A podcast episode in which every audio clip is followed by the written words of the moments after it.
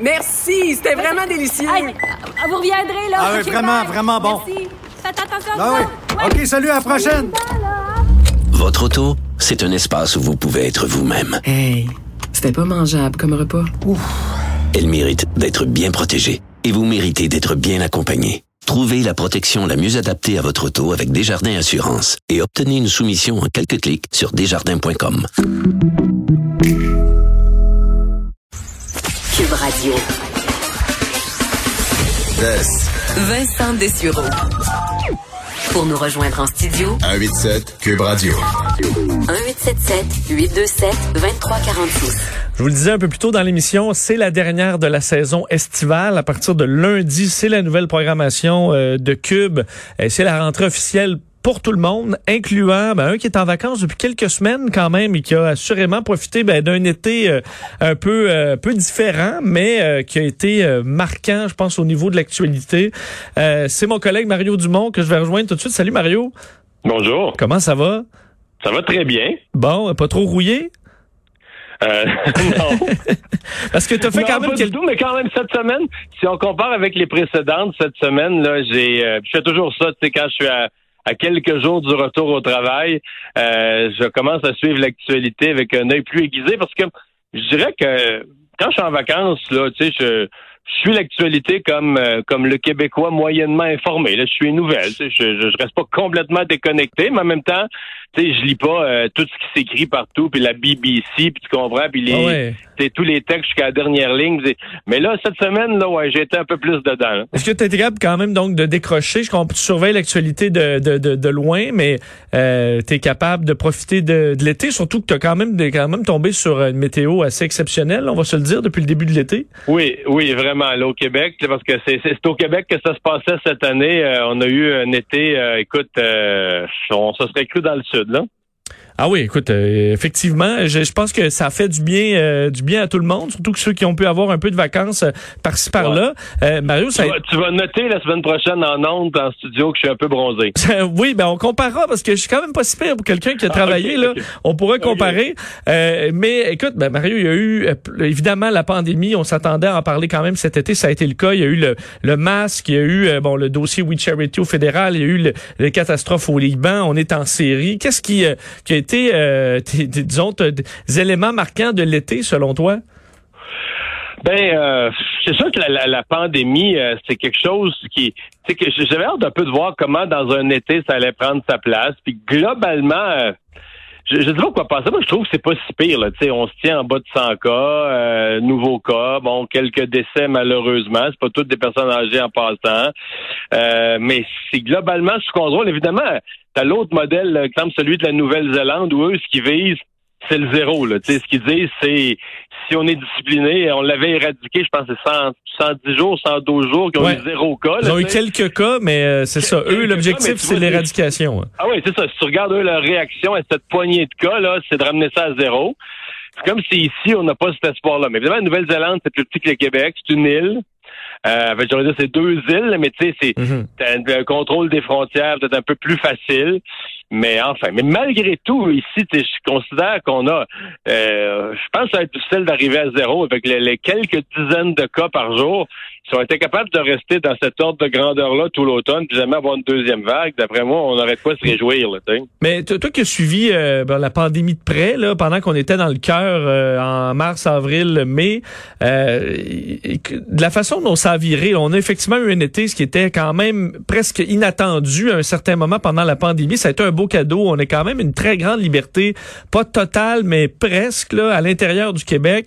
Euh, les, ma- les manifestants anti-masques, la réaction quand même extrêmement euh, euh, extrême, là, je dirais extrêmement, extrême, extrêmement poussée, disons, de certains Québécois face à cette obligation du port du masque. T'en as pensé quoi ce- cet été? Ben, je sais pas si tu m'as lu cette semaine dans le genre. Mais dans un Oui. premier temps, on va se le dire, c'est pas euh, pas très sérieux dans la mesure où c'est disproportionné, c'est-à-dire que si le gouvernement voulait nous enlever le droit de vote, je comprendrais qu'on utilise ce langage-là, qu'on appelle nos dirigeants des dictateurs, et tout ça. Ouais. Mais là, on nous demande de porter un petit équipement de protection qui rentre dans ta poche de culotte. Tu vois, c'est c'est démesuré. C'est comme ce qui est demandé, qui est une mesure sanitaire évidente, vraiment banale, vraiment simple. ben ça, c'est une réaction là, au suprême degré, tu comprends, comme si euh, comme si on était à l'étape de nous enlever le droit de vote. Tu dis ça ça n'a pas d'allure, là, tu sais, c'est pas c'est disproportionné. Ceci dit, euh, cette semaine, je faisais une chronique dans le journal où je disais faut quand même en retenir du positif, c'est-à-dire que on est un pays euh, vraiment libre. Il faut quand même célébrer notre liberté parce que quand les gens qui veulent crier liberté dans la rue, tu compares avec le, le, le, Belarus ou tu eh ben compares avec euh, avec Hong Kong, ce qu'on a vu dans les derniers mois. OK, quand les gens crient liberté dans la rue, c'est parce qu'ils voudraient s'éviter l'obligation de porter un équipement de protection pour que leur postillon n'aille pas rendre les autres malades oui, c'est rare que tu te bats parce que le gouvernement s'occupe trop de la santé des gens. C'est rarement ça dans les pays vraiment euh, où il y a de la dictature. C'est rare que tu combats euh, parce que le gouvernement veut avoir le moins de morts possible. Sauf que là, comment? C'est pas la première fois que ça arrive. C'est souvent le cas dans des manifestations, mais ça devient tu pars d'une pseudo-cause, là, tu te ramasses avec, tu un ramassis, parce que là, là-dedans, des manifestations, t'en entends qui croient pas que la pandémie, ça existe, qui pensent que c'est une invention de tous les médias des 200 pays de la Terre, tu comprends que ça n'a jamais existé, c'est pas vrai. Euh, T'en as d'autres qui sont contre la loi 61. Oui, beaucoup, beaucoup de panneaux. Euh, ben, la loi 61, ça a plus ou moins rapport. Là. On est vraiment dans la partie économique. Euh... Ouais, mais c'est un peu ça. C'est quand tu ramasses un ramassis de tous ceux qui sont choqués pour toutes sortes de raisons. Ben, moi, ce que je trouve, par contre, ce qui est le plus euh, un peu loufoque là-dedans, c'est des gens qui se prétendent à droite. moi, je, me dis, si t'es d'une façon un petit peu sérieuse et réfléchie, plus à droite du spectre, tu sais que tu as une préoccupation pour les finances, pour l'économie et tout ça. Et dans le contexte présent, si tu as le moindrement un petit penchant à droite, là, et tu es supposé être, ta, ta, préoccupation numéro un devrait être l'économie, en disant, s'il y a une deuxième, par exemple, l'état des finances du fédéral, Vincent, s'il y a une deuxième vague, je ne sais pas ce qui va arriver. Est-ce qu'on va dépenser autant, des dizaines de milliards? on n'a pas les moyens d'une deuxième vague. Tout ce qu'on a les moyens, c'est de porter nos petits masques en tissu, puis euh, qui coûtent rien, qu'on a déjà acheté, puis de s'éviter ça. C'est ça. Puis si à la limite ça t'énerve, ben essaie de te convaincre en disant, regarde, si on évite des fermetures de PME. Mais évidemment, si tu crois que la pandémie c'est pas vrai, ou si j'entendais aussi des gens qui ont aucune notion, qui faisaient des comparaisons avec d'autres maladies, tu dis ok, ils comprennent même pas la notion d'une maladie contagieuse. Fait que là, tu peux plus débattre, tu peux plus discuter. Si la personne ne sait pas c'est quoi, ça veut dire contagieux. Là, compare, mettons, avec des crises de cœur, tout ça, tu dis, OK, là, il n'y a a aucune discussion qui est possible. Fait que t'as des gens, dans tout ce ramassis de manifestants, t'as aussi des gens qui sont frustrés, qui sont choqués. Puis ça, je le comprends, la frustration de dire, c'est frustrant, là, les commerces ont été fermés, les affaires, la vie a été frustrante depuis mars. Et tu peux avoir le goût de dire, ben moi, ça me prend un coupable, je veux, je veux avoir une tête sur laquelle taper, là, je veux avoir un punching bag pour me défouler. Mais moment donné, quand si ton punching bag est en dehors de toute forme de logique, exemple, tu comprends pas ce que c'est qu'une maladie contagieuse, tu peux pas la différencier. Avec des accidents de char, admettons, là. Ouais, avec d'autres types de maladies ou d'événements comme les accidents de toi, effectivement.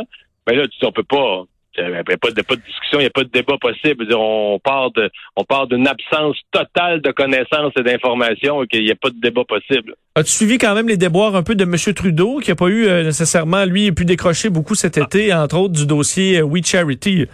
Oui. Oui, d'ailleurs, j'ai écrit là-dessus demain. Vous pourrez me lire ah, demain dans le journal. Mais oui, euh, j'ai même suivi en direct à partir de mon chalet euh, en, en, séchant, en sortant du lac. Ah oui? Les audiences? Euh, sa comparution assez douteuse devant le, comité de la Chambre des communes.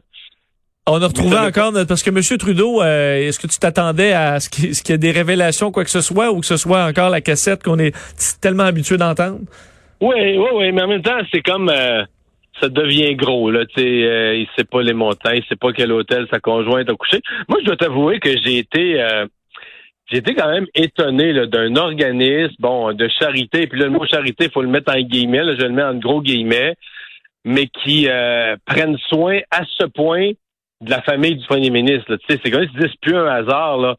La, la conjointe, le frère, la mère, euh, tu sais, c'est comme... Euh, c'est, c'est, c'est, comme on dit, c'est le tour du chapeau, là. Hein? Puis le ministre des Finances, le deuxième personnage le plus important du gouvernement, il a pris soin de sa famille au complet. Tout le monde ne savait pas combien l'autre faisait, hein, parce qu'il se parle pas de ça dans la famille. Ouais. Puis moi, je suis bon, je suis pas contre les organismes de charité, là, ils jouent un rôle essentiel, mais on a quand même vu, tu sais, ben, Hillary Clinton, une des choses qui lui a nuit beaucoup là, euh, c'est beaucoup présent dans la politique américaine, l'utilisation de la charité, des fondations. Parce que tu sais, tu crées, par exemple, la fondation Clinton qui a été critiquée. Là. Je dis pas qu'ils font pas des bonnes choses, Mais ça demeure que si tu veux mal faire paraître des Clinton, tu dis, OK, tu as une fondation, comme c'est une fondation pour des bonnes œuvres, tu prends les dons des entreprises privées sans compter ou sans restriction, là, tu sais, c'est Mhm. pour, pour la charité, là, tu sais. Puis là, après ça, ben, la- l'œuvre de charité, elle, là, peut payer des salaires. Donc, la fille Clinton se prend un salaire. Est-ce que le salaire est justifié? Est-ce qu'il est trop gros? Les comptes de dépenses, les à côté, les... Fait que, tu sais, tu crées une fondation, mais sous le couvert des bonnes œuvres, là, Il y en a qui sont payés Euh, 150 000. là. Ben oui, Puis des conférenciers, hein, les, les conférences, euh, des conférences à 30, conférenciers. à, à 50 000, à 100 000, à 200 000. Puis la personne qui gagne 150 000 là, pour une, fondation, là, on est-tu bien sûr, mettons que le lundi matin, 8h moins 5, elle est arrivé, elle est arrivé au bureau, son lunch dans le frigidaire, comment est-ce qu'il- est-ce qu'elle punch en arrivant et en sortant, on n'est pas sûr. Ouais, ou est-ce qu'il va une fois de temps en temps, puis euh, c'est comme un honneur parce que tu portes le nom Clinton. Et c'est le genre de questions qui ont détruit la campagne d'Hillary Clinton. Mais je trouve que ça, on se retrouve au Canada, on avait moins eu ça. Puis de coup, on se retrouve avec ça. Tu dis, OK, c'est une grosse fondation, l'argent rentre euh, de différentes sources. C'est quoi les salaires que les gens se payent? C'est quoi les salaires que les conférenciers se payent? Puis l'étape d'après, tu te rends compte que l'organisme ramasse un méga contrat gouvernemental qui serait pas capable de toute façon d'exécuter minimalement au Québec en français, il serait pas capable de l'exécuter. Et puis euh, là, tu te mets à découvrir les liens, les liens, les liens qu'ils ont avec des membres du gouvernement, puis la famille euh, du premier ministre. Euh, ouais, c'est pas chic. On, sera, on va se, reparler en début de semaine quand même aussi de tous les événements, de, de, de- revenir sur quelques trucs de l'été, mais je veux quand même un mot sur le, euh, les, les images euh, au Liban. Comment tu as vécu ça? Euh, nous, on était en, presque en ondes, là, un peu avant, où on Moi, a vu les images moi, de moi, cette Bay explosion. James. T'étais à la baie, ah, t'étais dans ton voyage dans le Nord. Dans mon voyage dans le Nord, c'est une nouvelle que j'ai suivie, là, comme on dit, avec euh, de l'intermittence communicationnelle, là, du cellulaire, plus de cellulaire, du Wi-Fi, plus de Wi-Fi. Euh, fait que c'est comme une nouvelle que j'ai suivie. C'est vraiment de plus loin. Là, tu te rends compte que quand t'as pas la connexion tout le temps, ben, tu sais, le, le genre d'information en continu qu'on est habitué d'avoir. C'est euh, pas pareil. Quand nous, autres, quand nous autres, on anime à la radio, puis j'ai Twitter ouvert devant moi, puis je vois une nouvelle à la seconde près, là. C'était pas exactement ça, là, dans le Grand Nord québécois. C'était pas exactement ce rythme de, de, de, de coller à l'actualité à minute près, là. Fait que je l'ai suivi. Euh, à un moment donné, il y a un moment, là, j'étais avec mon collègue, on a pris conscience de la gravité, on a eu un premier bilan, puis on a vu tabarouette ce qui se passe au Liban, c'est gros. Mais le lendemain, on avait encore plus de connexion, donc ça a été un peu... euh, C'est ça, sans l'intermittence. mais oui, c'est évidemment. Et- là, là, tu, là, tu reconnais en même temps un pays où les gens avaient déjà pas confiance au gouvernement. Fait que disons que ça, ça a été le dernier clou dans, dans le cercueil. Et je nous lance déjà un sujet, moi, pour, euh, pour lundi, qu'on va devoir. Euh, j'ai plusieurs témoignages cet été. Moi, je pense que si le gouvernement du Québec améliore pas ses tests, sa stratégie de test, la rapidité des résultats, là, ça va être le bordel d'un milieu de travail. Ben ça, parce que là, on fait, on fait beaucoup, beaucoup de tests, Mario, mais c'est les délais qui sont, qui sont quand même là, surprenants. J'ai des témoignages de gens, Vincent, là, qui ont perdu cet été, des gens à leur compte, des gens qui travaillent, là, qui n'ont pas de garantie de salaire comme au gouvernement, qui ont perdu des 700-800 biens. Mettons, passe ton test le lundi, là, t'as pas le droit de rentrer au bureau, tu travailles pas de la semaine, tu n'as pas le droit d'aller à ton travail. Puis là, tu reçois ton résultat le vendredi après-midi, tu as perdu ta semaine. Je veux dire, il y a des employeurs qui vont beugler et avec raison. Il y a des gens qui vont perdre des revenus. Mais là, si dans le milieu de l'éducation, dans plein de milieux, où là, tu sais, tu vas avoir repris, si t'es pas capable d'avoir rapidement, parce que là, les, les gens là, qui sont qui sont fait tester, ils peuvent plus, ils peuvent plus vaquer leur, leur occupation régulière.